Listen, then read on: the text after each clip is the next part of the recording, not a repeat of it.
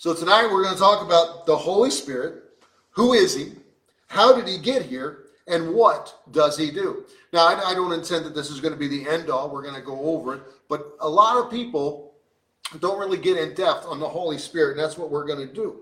We have three or four verses in the New Testament defining the Holy Spirit, what he does, and who he is. Tonight, we're going to look at each one and see what the Bible says about the second gift God gave us. Now, it's a lot more than the second gift God gave us. I'm talking about Jesus being the gift, the Holy Spirit being the second gift. So I'm talking about in orders of prominence. He gave us life. It's a gift. He gave us the earth. That's a gift. He gave us, I mean, so much. I'm going in prominence with Jesus and then the Holy Spirit. So here is the who. The Holy Spirit sent to us as the comforter after Christ died, was buried, and rose again, and ascended up to the heavens. The Spirit was sent as the comforter. So, John 14, 26, but the comforter, which is the Holy Ghost, whom the Father will send to in my name, he shall teach you all things, and bring all things to your remembrance, whatsoever I have said unto you. So many people read that uh, bring all things to your remembrance, but they forget the part where it says, whatsoever I have said unto you. So that's important to remember. Remember, this verse is written in red. That means they came, these words came directly from Jesus. Jesus is telling us that the Comforter, which is the Holy Ghost, the Father will send in my name. Jesus tells us the Holy Spirit is going to teach us after the anointing of the Holy Spirit God bestows upon us at salvation, we are given a teacher. He sent the Comforter to comfort the disciples in the absence of Jesus, to get used to it, so that they can, can commune. He sent them someone who will remind them of Jesus and bring what Jesus said to them to their remembrance. One who works on our heart, teaches us the mysteries, pricks our conscience, tells us right and wrong if we but listen and heed the warning of the Spirit. We have a Holy Spirit. We have a Holy Ghost, the Holy Spirit of God, and He is here for us. He was sent here to comfort us. He was sent here to bring Jesus' words to our remembrance. He was sent here to be our helper, our friend, our comforter. When did he arrive? Acts 2. And when the day of Pentecost was fully come, they were all with one accord in one place. And suddenly there came a sound from heaven as of a rushing mighty wind, and it filled all the house where they were, or where they were sitting. And there appeared unto them cloven tongues like as of fire and it sat upon each of them. And they were all filled with the Holy Ghost and began to speak with other tongues. Come on. As the Spirit gave them utterance. And there were dwelling at Jerusalem Jews, devout men out of every nation under heaven.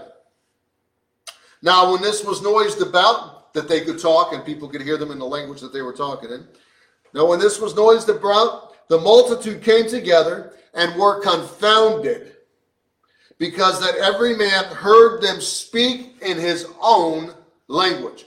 That's important.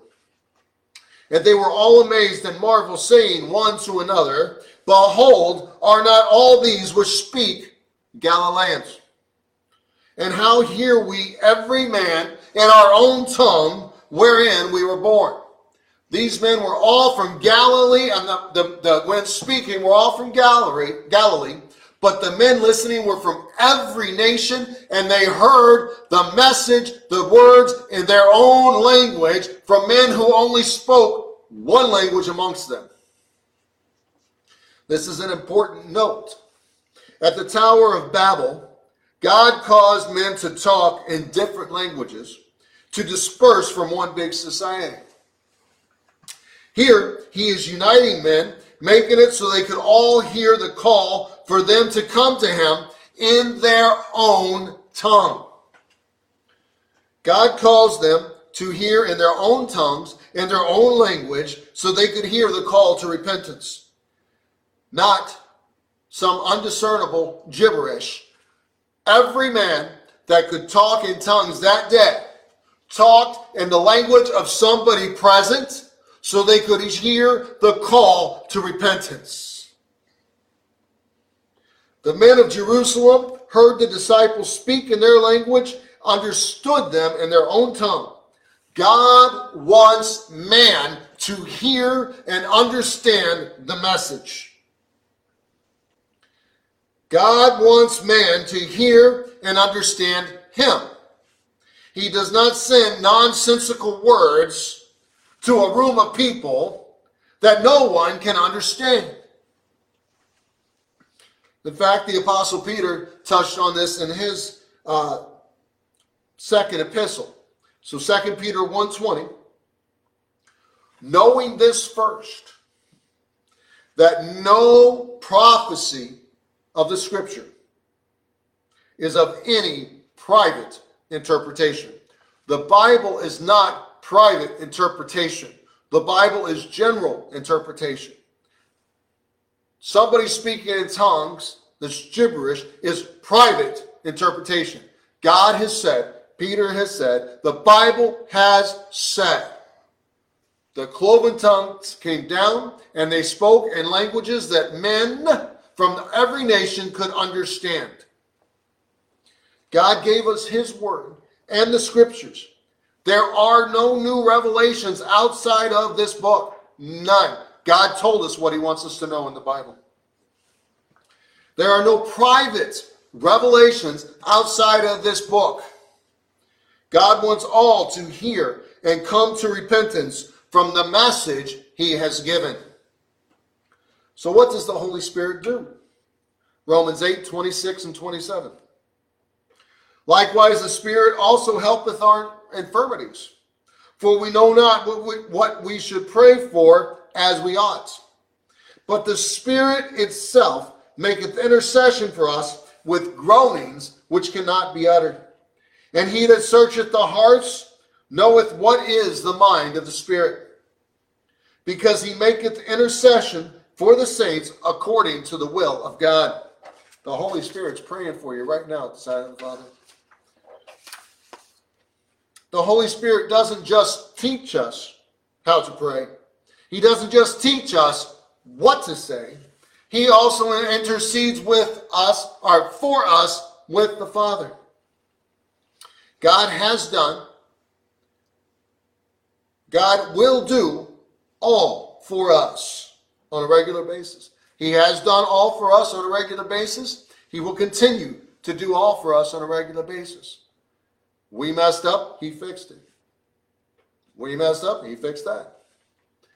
He came and died for you. He gave you life, both physical and spiritual. He has done everything for you. He called you to Him. You didn't look for Him. He's done it all. And He's continuing on by giving us the Holy Spirit.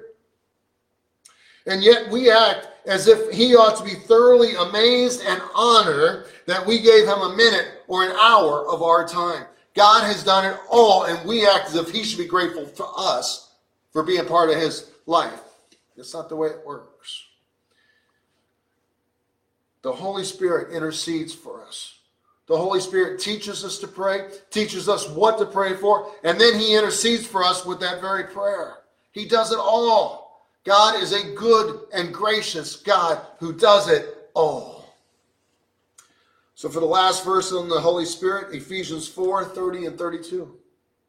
And grieve not the Holy Spirit of God, whereby ye are sealed unto the day of redemption. Let all bitterness and wrath and anger and clamor and evil speaking be put away from you with all malice. And be ye kind one to another, tenderhearted, forgiving one another, even as God for Christ's sake hath forgiven you. This tells us how to behave towards our Christian brothers and sisters, how not to grieve the Spirit. We are not to cause commotions, strife, gossip, contentions. We are not to attack our brothers and sisters. We are to be united one body under Christ. The Holy Spirit wants one mind in the church, and that mind is in the service of Jesus. The mind full in tune with God and His will, that is what the Spirit strives for. How do we access the power of this Holy Spirit? Through prayer, through study, and through purpose together. When you go back to the beginning, we're to go back to the first section again. And when the day of Pentecost was fully come, they were all with one accord in one place.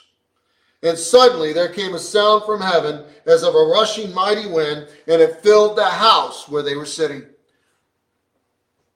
The church, the first century Christians, the church at that time, they were all gathered together. Jesus told them he was going to send the comforter. They were gathered together. They were waiting for the comforter. They were all of one mind. They were all of one accord, waiting on the comforter, serving Jesus and getting the word out. That's what they were doing. Only a united church can stand against the wiles of the devil. Only a united church body can stand against sin and the gates of hell.